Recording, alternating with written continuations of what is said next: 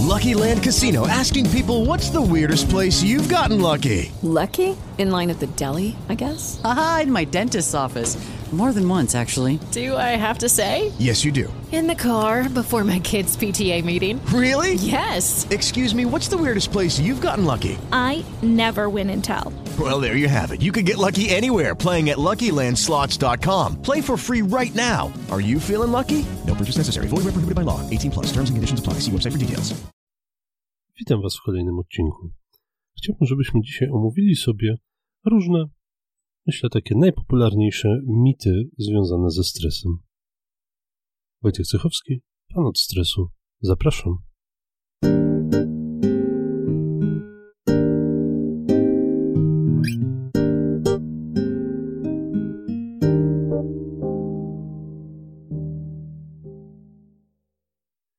Istnieje naprawdę wiele mitów dotyczących stresu. Każdy z nas z jednej strony oczywiście, że wie, czym jest stres. Jest to powszechne pojęcie, powiedzmy, powszechnie znane, powszechnie rozumiane. Natomiast mam też poczucie, że ono jest powszechne, ale powszechnie bardzo subiektywnie rozumiane, bo dla każdego z nas, gdybyśmy spróbowali jakoś bardziej zagłębić się w rozumienie tego stresu, byłby on czymś innym, troszkę czymś innym. Panuje natomiast wiele takich powszechnych przekonań na temat stresu, które niestety dość mocno z prawdą się mijają, a są często powielane, powtarzane, weszły trochę w taki sposób naszego rozumienia właśnie stresu. Chciałbym się dlatego przyjrzeć tego rodzaju mitom na temat stresu, powszechnie powielanym, które, no właśnie, nie, nijak mają się często do rzeczywistości i trochę przekłamują tą rzeczywistość. Zacznijmy zatem od pierwszego takiego mitu, który leży w ogóle u podstaw rozumienia stresu, czyli tego, skąd stres pochodzi, tak byśmy mogli to nazwać. Bo najczęściej mówimy o tym, że jakaś sytuacja jest stresująca, że jakieś wydarzenie czy doświadczenie było dla nas bardzo stresujące. I idzie za tym taka myśl, że to właśnie, że, że stres jest po stronie sytuacji, że to sytuacja jest stresująca, że ona wywołuje stres. Natomiast prawda jest taka, i różne doniesienia naukowe o tym świadczą także, wspominałem o tym już w pierwszym odcinku te, tego podcastu mojego w styczniu, że to nie tyle sama sytuacja jest stresująca, a nasza interpretacja tej sytuacji, nasze nastawienie do tej sytuacji jest stresotwórcze, tak możemy to nazwać. To nie jest tak, że to na przykład sytuacja egzaminu jakiegoś jest po prostu bardzo stresująca.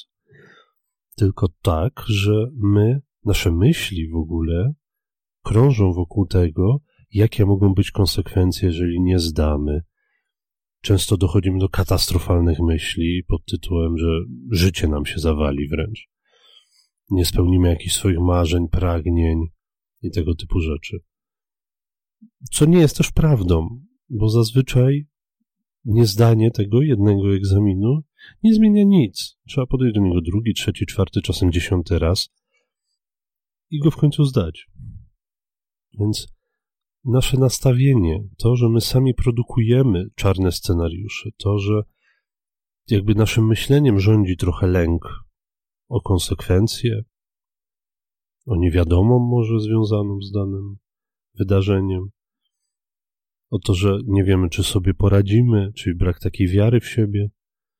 Także nasze nastawienie, nasze myśli, z jakimi podchodzimy do danego jakiegoś zadania czy wydarzenia mają kluczowe znaczenie. Spróbujcie się przyjrzeć, czy przypomnieć sobie sytuację, to zaczynamy od tych egzaminów, nawet zacznijmy od tych egzaminów. Na pewno wielu z Was skończyło studia, może jest na studiach teraz, podchodzi do różnych egzaminów, a jeżeli nie, to podchodziło do egzaminu maturalnego, wcześniej do różnych klasówek w szkole. I spróbujcie sobie przypomnieć wasze otoczenie, wasi, waszych rówieśników, jak sobie ogólnie różne osoby radziły z tymi sytuacjami. Zazwyczaj jest tak, że są te osoby, które strasznie przeżywają, strasznie się boją, często wręcz płaczą, na przykład przed egzaminami, bo sobie nie radzą z tym natłokiem emocji i frustracji. A są osoby, które całkiem na luzie do tego podchodzą. Nie, jeżeli mają w sobie jakiegoś rodzaju napięcie, to raczej go nie okazują. Są w stanie w miarę swobodnie się zachowywać, w miarę swobodnie podejść do tego egzaminu, też w miarę swobodnie go napisać czy odpowiedzieć. Myślę, że to, to jest taki, myślę, dość trywialny przykład z tymi egzaminami. Natomiast patrząc nawet na poważniejsze sytuacje, jeżeli tak to możemy nazwać, takie życiowe jakieś decyzje, życiowe zmiany, też jakiegoś rodzaju tragedia, czy, czy takie problemy życiowe. I tak bardzo dużo, jeżeli nie wszystko, zależy przede wszystkim od naszego nastawienia. Bo nawet jeżeli sytuacja jest bardzo trudna, też emocjonalnie bardzo trudna, no to od nas zależy, czy nasze nastawienie będzie właśnie raczej na działanie, na rozwiązanie danego problemu, przez co odczuwalny czy przeżywany stres siłą rzeczy będzie niższy, bo będziemy w takim trybie zadaniowym, można by powiedzieć, czy też będziemy bardzo przeżywać, będziemy bardzo emocjonalnie podchodzić, będziemy uciekać od jakiejś sytuacji finalnie. Więc to w każda sytuacja może być bardzo różnie interpretowana. Albo jako na przykład koniec świata, albo jako nie wiem, problem do rozwiązania, sytuacja, na którą nie mamy wpływu i trzeba po prostu ją przeżyć, dzięki czemu też łagodniej jakby przechodzimy te frustracje. Także podsumowując, nasze nastawienie i nasze myśli związane z daną, z danym wydarzeniem determinują to, w jaki sposób będziemy je przeżywać będziemy sobie z nim radzić. I tutaj w zasadzie płynnie przechodzimy do drugiego mitu, o którym chciałem powiedzieć, czyli tego, że stres jest obiektywny, tak bym to chyba nazwał, czyli to, że są sytuacje po prostu stresowe, wszyscy podobnie je przeżywamy i koniec. Jest to mit, ponieważ fakty ewidentnie mówią i też to, o czym przed chwilą powiedziałem tak naprawdę, bo to się nakłada jedno na drugie troszkę, że możemy na dwóch płaszczyznach to rozpatrywać. Po pierwsze, tego, co nas stresuje. Tutaj odwołam się z powrotem do sytuacji tej egzaminacyjnej i tego, jak my, a jak nasi rówieśnicy reagowali na tą sytuację, gdzie dla jednych, to powtórzę to, co przed chwilą mówiłem, ale dla jednych było to coś, no, może mało przyjemnego, ale do przejścia, a dla innych było to trochę, był to trochę taki koniec świata. Zastanówcie się przez chwilę, bo jestem pewien, że każdy z nas się kiedyś złapał na takich, w takiej sytuacji, że pojawiały nam się takie myśli, że dziwimy się, że ktoś sobie nie radzi z jakąś taką, w naszym mniemaniu, prostą sytuacją. Jakąś oczywistą, nieskomplikowaną do załatwienia, a dla tej osoby właśnie to jest jakiś rodzaj trochę koniec świata. To jest coś, co ją przeciąża, za bardzo obciąża. Nie bardzo jest w stanie znaleźć wyjście z danej sytuacji. To są te różnice indywidualne. To, że my często mierzymy innych swoją miarą. Jeżeli dla mnie, czy w moich oczach jest to czymś no, prostym, albo przynajmniej do przejścia, do rozwiązania, nie wzbudzającym silniejszych emocji, no to czemu dla tej osoby to jest tak trudne. Przecież to jest łatwe. Tutaj bardzo silnie działają nasze takie różnice indywidualne, związane z naszym temperamentem, z naszymi doświadczeniami wcześniejszymi, które ukształtowały różne nasze lęki, obawy, naszą pewność siebie, naszą odporność psychiczną.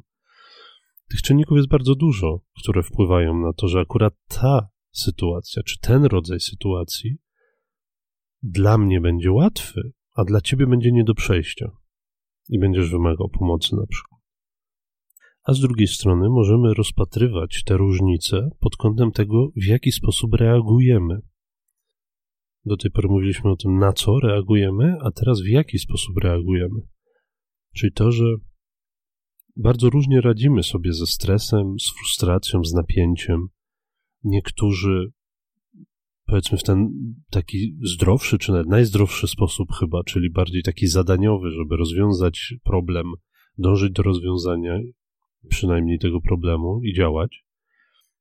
Ale wiadomo, no to pewnie każdy z nas w różnych sytuacjach tak się zachowa, ale będzie, każdy z nas ma też sytuacje, w których nie jest w stanie wejść w ten tryb zadaniowy i właśnie bardziej ulega tej frustracji, temu stresowi.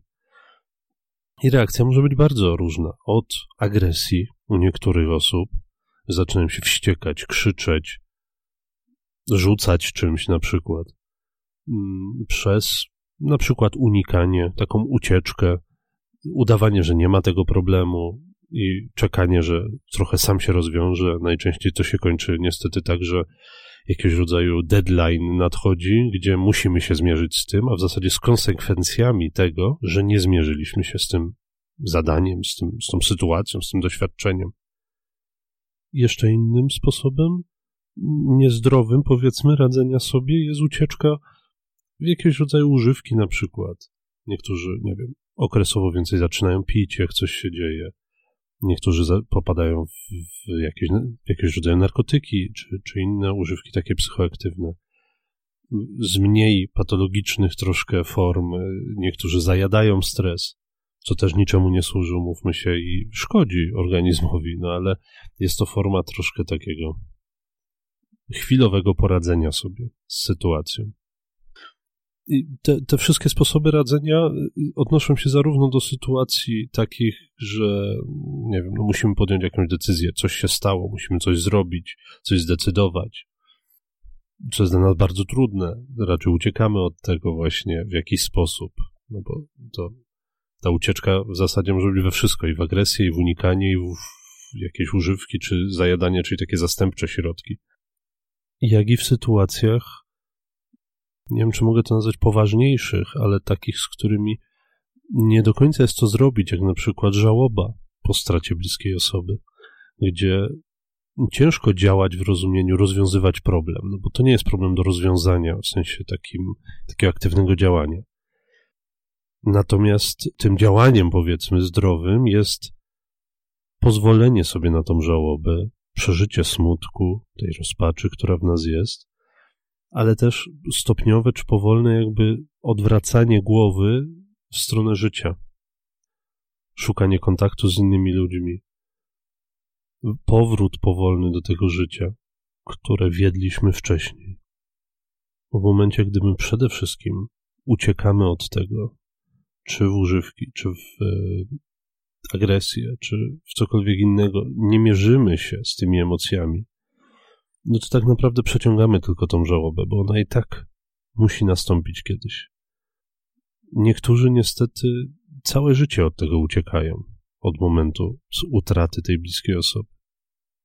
Więc podsumowując, drugi mit, każdy z nas na inny sposób przeżywa i reaguje na bardzo różne sytuacje, które mogą być sytuacjami stresowymi. Trzeci mit, o którym chciałem opowiedzieć, wiąże się z taką ogólną konotacją stresu. Bo mam wrażenie, że trochę są takie dwa obozy. Ten, który częściej występuje, czyli ten, że stres jest zły. Stres jest czymś złym, trzeba z nim walczyć, trzeba się przeciwstawiać. Ale istnieje też ten drugi obóz, który mówi, że stres jest dobry, wspomagający, motywujący i tak dalej. To są mity, ponieważ nie da się tak skrajnie jednoznacznie odpowiedzieć na to pytanie, czym jest stres, jaki jest stres, może bardziej. Myślę, że tu jest kwestia też semantyki bardzo istotna, ponieważ w naszym języku przyjęło się właśnie, że stres jest słowem jednoznacznie dość negatywnym.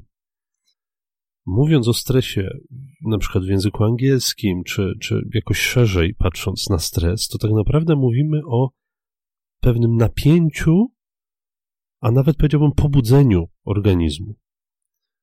I patrząc na to w ten sposób, to faktycznie to pobudzenie może być albo takie destrukcyjne bardziej, albo motywujące i napędzające nas do działania. Z jednej strony myślę, że to wszystko zależy bardzo od natężenia i częstotliwości występowania tego, tego napięcia i tego pobudzenia w jakich okolicznościach ono też występuje. Bo w momencie, gdy za długo trwa to pobudzenie, no to tak jak ostatnio mówiłem w odcinku o psychofizjologii stresu, to to wyniszcza powoli nasz organizm. Natomiast w momencie, kiedy ono pojawia się w sytuacjach adekwatnych, kiedy mobilizuje nas, może nas mobilizować do działania, no wtedy mówimy o czymś oczywiście dobrym i pozytywnym.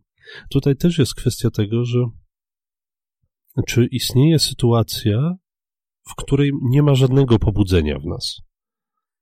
Kiedy pobudzenie jest na poziomie takim zerowym. Jak mawiał mój y, świętej pamięci już profesor właśnie od psychologii stresu, najbliższa chwila, w której właśnie wasz poziom napięcia będzie równy zero, to będzie sytuacja, kiedy czterech panów będzie niosło was na swoich barkach w trumnie. Bo właśnie pobudzenie, ten stres jest potrzebny nam do życia. Natomiast jego natężenie, częstotliwość zwiększania się tego natężenia, chyba tak to mogę nazwać, bardzo w, silnie może wpływać na nasze funkcjonowanie. Właśnie albo pod kątem jednak destrukcyjnym, takiej frustracji, tego stresu w negatywnym znaczeniu, albo pozytywnego pobudzenia do działania, motywującego nas do działania. Więc, no właśnie, z jednej strony my potrzebujemy pobudzenia w ogóle do życia, takiego pobudzenia, napięcia trochę w naszym organizmie, w ogóle do życia i do funkcjonowania codziennego, do rozwiązywania też różnych trudności, oczywiście, w troszkę wyższym natężeniu. Natomiast kiedy to pobudzenie, to napięcie narasta, przekracza pewną granicę i trwa przede wszystkim długo, to jest takim przewlekłym stresem właśnie, no to niestety, ale już zaczyna negatywnie wpływać na nasz organizm. Czwarty mit mówi nam o tym, że stres jest wszechobecny, otacza nas z każdej strony i nie można go unikać, nie można nic z nim zrobić w zasadzie. Trzeba go doświadczać, tak to nazwijmy. Musimy go doświadczać, bo nie mamy wyjścia. I to też nie jest do końca prawda, ponieważ to jakby, jak widzicie sami, wszystkie te mity po kolei łączą się ze sobą, więc wrócę do początku dzisiejszego podcastu. Wszystko zależy od naszego podejścia do danej sytuacji. Może być tak, że jakaś sytuacja nas faktycznie będzie wyprowadzać z równowagi, będzie bardzo frustrować, jakoś gnębić, ale może być też tak, że zmienimy nasze nastawienie do tego, przestaniemy tak bardzo się tym przejmować. Zaczniemy widzieć tą sytuację pod innym kątem, jakby zupełnie z innej perspektywy, dzięki czemu właśnie inaczej będziemy mogli też zareagować emocjonalnie. Mam wrażenie, że troszkę takim synonimem, powiedzmy, dla młodych ludzi, takiego wolnego od stresu życia, spokojnego życia, stała się taka moda na podróżowanie, na tworzenie swojego kampera na przykład i, i podróż po świecie, zamieszkanie w kamperze w ogóle, jako taka wolność. Rozumiem też trochę wolność od stresu, od frustracji, od napięć. Sam decyduję jakby o całym moim życiu, nie jestem zależny od nikogo. Taki przekaz jakby idzie, bo jest bardzo dużo youtuberów choćby, którzy w tak różowy sposób starają się przedstawić to życie, które wybrali. I trafiłem ostatnio na taki bardzo ciekawy film właśnie na YouTubie jednej dziewczyny, która nie pamiętam dokładnie, chyba przez rok, a może troszkę dłużej, mieszkała w, w, w wanie, którego przerobiła na kampera właśnie. I ona starała się obalać mity związane z tym wspaniałym życiem w kamperze. bardzo fajnie przedstawiła to, że to nie jest wcale różowe życie i że dochodzi nam wiele bardzo różnych obowiązków, o których nie mieliśmy pojęcia, nie zdawaliśmy sobie sprawy do tej, e, nie zdajemy sobie sprawy, a nie dotyczyły nas w naszym codziennym życiu, kiedy mieszkaliśmy normalnie w domu, zajmowaliśmy się swoimi sprawami.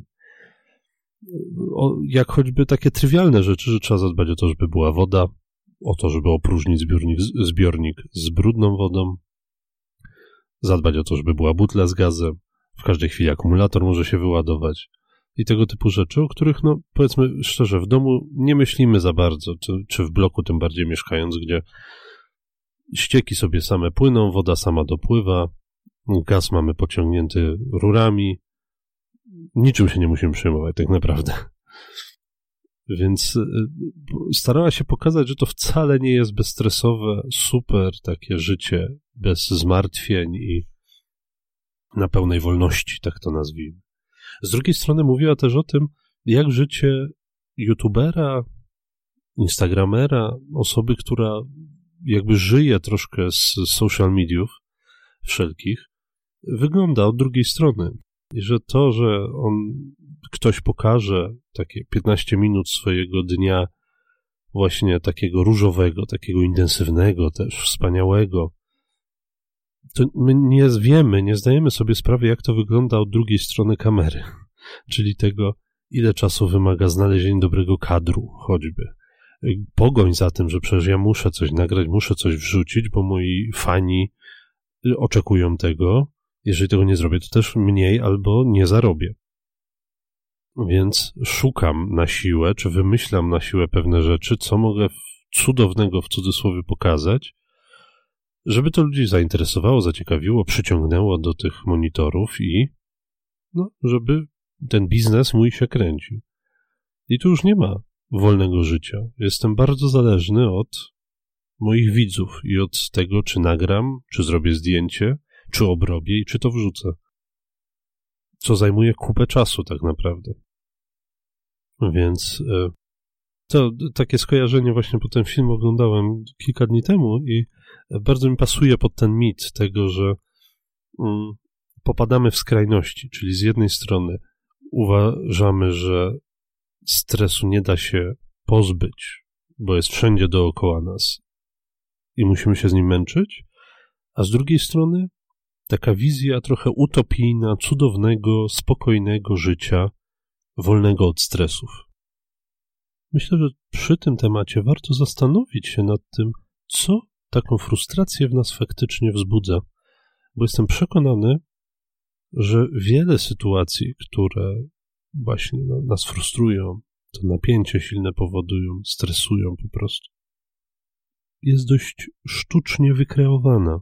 To, o czym mówiłem w jednym z poprzednich odcinków, że to życie społeczne, e, media bardzo kreują nasze potrzeby i to, że nasza frustracja jest często związana z nieosiągnięciem czegoś, co tak na dobrą sprawę nam w ogóle nie jest potrzebne do szczęścia.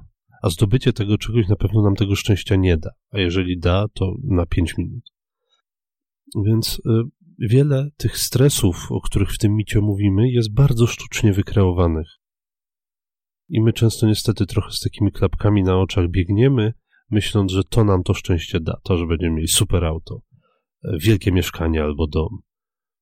Nie wiem, najnowszy model telefonu, komputera, czegokolwiek. A zazwyczaj tak nie jest niestety. To jest takie raczej sztuczne szczęście. Z innej strony, patrząc, są sytuacje, które frustrują nas, ponieważ przeraża nas ich ogrom. To, że cel, powiedzmy, ten do osiągnięcia, żeby rozwiązać daną sytuację, wydaje się bardzo odległy i nie bardzo potrafimy jakby ułożyć tą ścieżkę, żeby do niego dotrzeć. I tutaj bardzo ważne wydaje się też takie nasze podejście do. Ja nie lubię do końca tego stwierdzenia, no ale powszechnie się to nazywa zarządzania stresem. Czyli do tego, żeby, jeżeli mamy jakieś rodzaju właśnie tego typu wyzwanie, powiedzmy, przed nami, żeby spróbować tak siąść i dość metodycznie je rozłożyć jednak na mniejsze czynniki, zaplanować dążenie do tego celu. Bo my często niestety automatycznie, dość chaotycznie działamy. Chaotycznie próbujemy coś zrobić, żeby ten cel osiągnąć, natomiast jest to takie nieporadne, nieskoordynowane i finalnie rzadko kiedy daje pozytywny efekt, co nas jeszcze bardziej frustruje. Więc taka próba rozłożenia trochę na czynniki pierwsze, takiego ostudzenia głowy, bym powiedział kolokwialnie, żeby przyjrzeć się tej sytuacji, zastanowić się, od czego zacząć, jakie są opcje, co można zrobić. z jednej strony nas to, myślę, samo, samo to nas uspokoi, a z drugiej strony pozwoli na rozwiązanie tego problemu, który jest przed nami. Kolejny, piąty mit mówi o tym, że istnieją uniwersalne metody na radzenie sobie ze stresem. To jest mit, który jakoś jest mi szczególnie bliski, bo mam poczucie, że dużo osób oczekuje takiej bardzo w cudzysłowie cudownej tabletki, która sprawi, że lepiej będą sobie radzić, że nie będą się przejmować, że życie będzie łatwiejsze. A niestety takiej tabletki nie ma i takich uniwersalnych metod nie ma. Ważne są natomiast dwie rzeczy. Po pierwsze, kwestia naszego takiego bardzo ogólnego zadbania o higienę psychiczną. Tutaj między innymi jest kwestia pracy nad naszym nastawieniem też do różnych sytuacji stresowych, to o czym mówiliśmy już na samym początku, ale też taka ogólna, codzienna właśnie higiena psychiczna. Takie uniwersalne zasady, bardzo ogólne, tego jak ta, ta, nasza codzienność powinna wyglądać, czy o co powinniśmy dbać, żeby budować naszą taką odporność lepszą psychiczną. I tutaj mówimy o tym, e, o czym już mówiłem w poprzednich odcinkach szerzej, czyli na przykład o zadbaniu o odpoczynek i sen. Odsyłam Was do, do odcinka poświęconemu tylko temu zagadnieniu. E, jeżeli chodzi o naukę takiego spokojnego, głębokiego oddechu, który powinniśmy sobie wyrobić jako taki nasz codzienny sposób oddychania, aby też łatwiej uspokajać nasze myśli, nasze emocje, móc lepiej radzić sobie z chaosem w głowie. Inną rzeczą jest aktywność fizyczna, na przykład, czyli to, że nasz organizm fizycznie potrzebuje się zmęczyć, a my to często bagatelizujemy.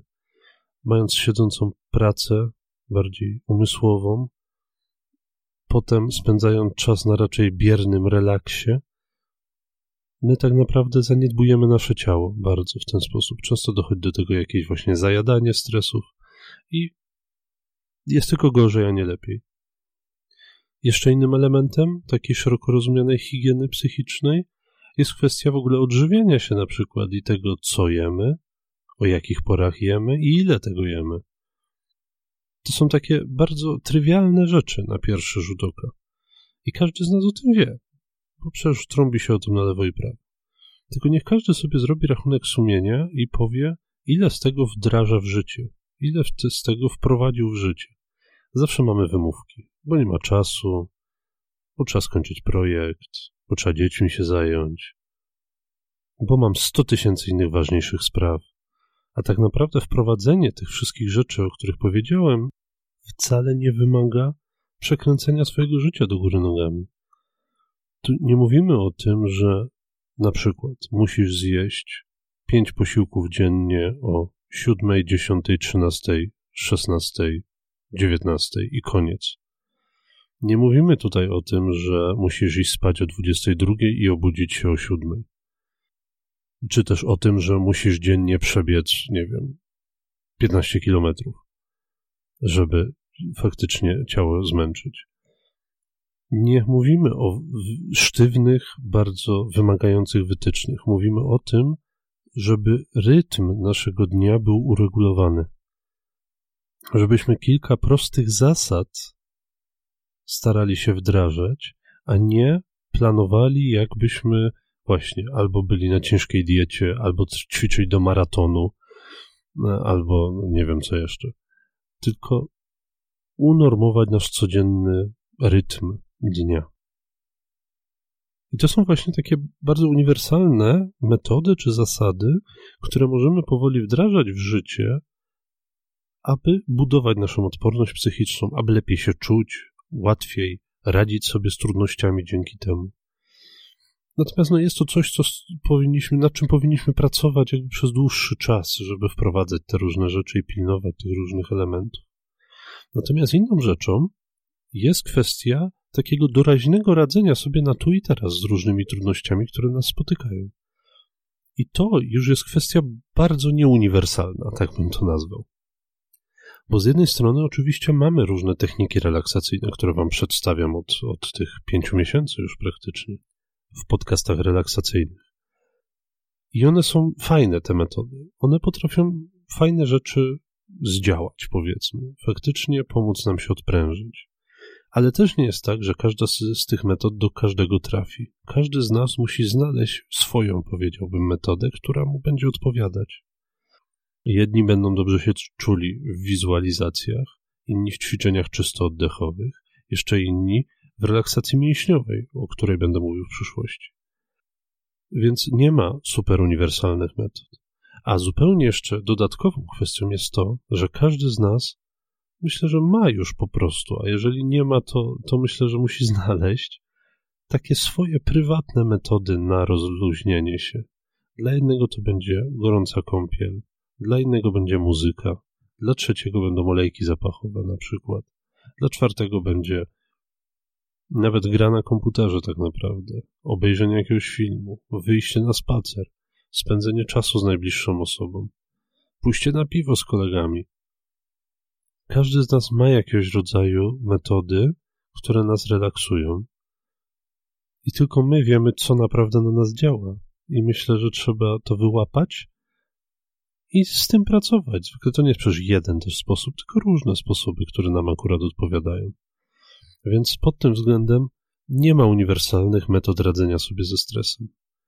Każdy z nas ma inne pewne preferencje, po pierwsze, a po drugie, żeby na dłuższą metę lepiej sobie po prostu radzić, każdy z nas musi pracować indywidualnie nad swoimi przekonaniami, nad swoją higieną psychiczną i nad budowaniem dzięki temu też właśnie odporności psychicznej.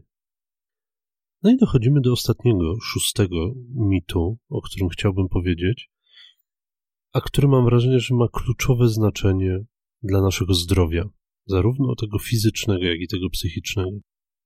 Mianowicie myślę tutaj o, o takim micie, który mówi, że dopiero jeżeli jakieś takie faktycznie konkretne objawy się pojawią duże, to znaczy, że sobie przestaje radzić ze stresem.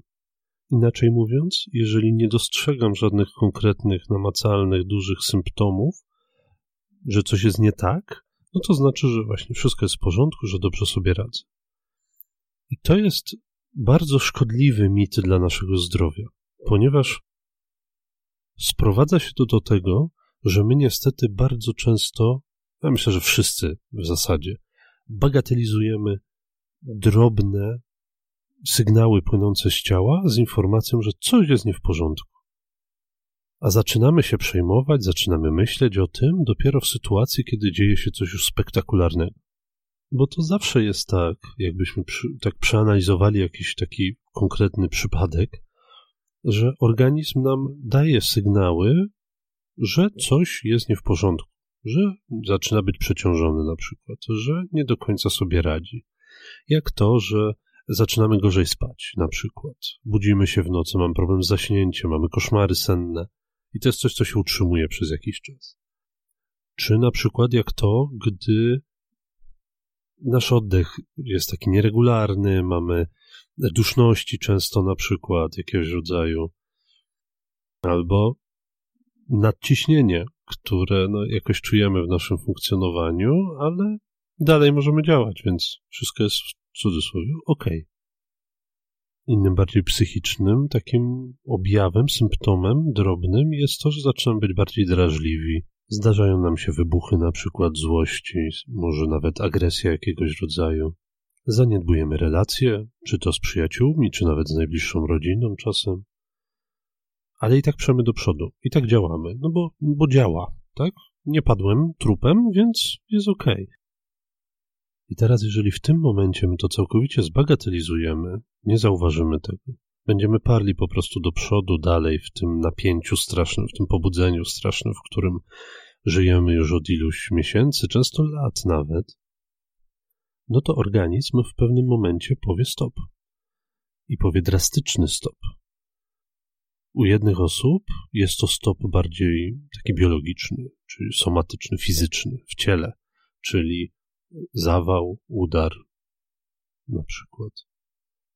U innych osób będzie to reakcja bardziej psychiczna, psychologiczna, jak na przykład pojawienie się silnych lęków, czyli taki rodzaj zaburzeń nerwicowych, który się zaczyna. Albo stan depresyjny, pogłębiający się, z którego no, jakby coraz trudniej wyjść. Więc nasz organizm w ten sposób, niestety patologiczny sposób, no bo wywołuje, tak to nazwijmy, wywołuje choroby, tak? Wywołuje pewne reakcje chorobowe. Natomiast jest to taki trochę zawór bezpieczeństwa, taki hamulec awaryjny organizmu. Jeżeli nie chcesz mnie słuchać po dobroci, to pokażę ci, jakie mogą być tego konsekwencje. I następuje jakieś rodzaju tąpnięcie w naszym życiu. Wcale nierzadko trafiają osoby do mnie jako do terapeuty, które właśnie doznały tego, tego hamulca awaryjnego. Ich organizm powiedział stop. I pojawiła się właśnie jakiegoś rodzaju silna bezsenność, lęki, zaburzenia takie depresyjne. I ta osoba nie jest w stanie zrozumieć dlaczego. Przecież ja sobie tak świetnie radziłem przez te ostatnie 5 albo 10 lat. Jak zaczynamy zgłębiać to, jak ten rytm życia wyglądał, no to ja myślę, że to spokojnie dwie albo trzy osoby mogłyby to obskoczyć i, by, i, i miałyby co robić, a on czy ona samodzielnie jakby podejmowała się tych wszystkich wyzwań. I przecież tak sobie świetnie radziła, czy radził, a tu nagle taka, takie coś. I niestety sporo czasu zajmuje zrozumienie tego, że to nie jest tak, że ja teraz mogę, no to zróbmy coś szybko, w domyśle poproszę tą magiczną tabletkę, po której ja wrócę do tego rytmu, który był wcześniej. A to niestety tak nie działa. I sporo czasu zajmuje tym osobom zazwyczaj zrozumienie tego, że wyczerpały pewne zasoby swojego organizmu, tak bym to trochę nazwał. Że się przepracowały i że ich rytm życia wymaga zmiany. Bo owszem, po iluś tygodniach, czasem miesiącach, miną te objawy tego hamulca awaryjnego. Bo lęki zmaleją, stan depresyjny się jakoś tam łagodzi, tak, będzie już lepsze samopoczucie, większy spokój, e, czy też po zawale osoba zacznie dochodzić do siebie, odzyska energię, taką fizyczną siły.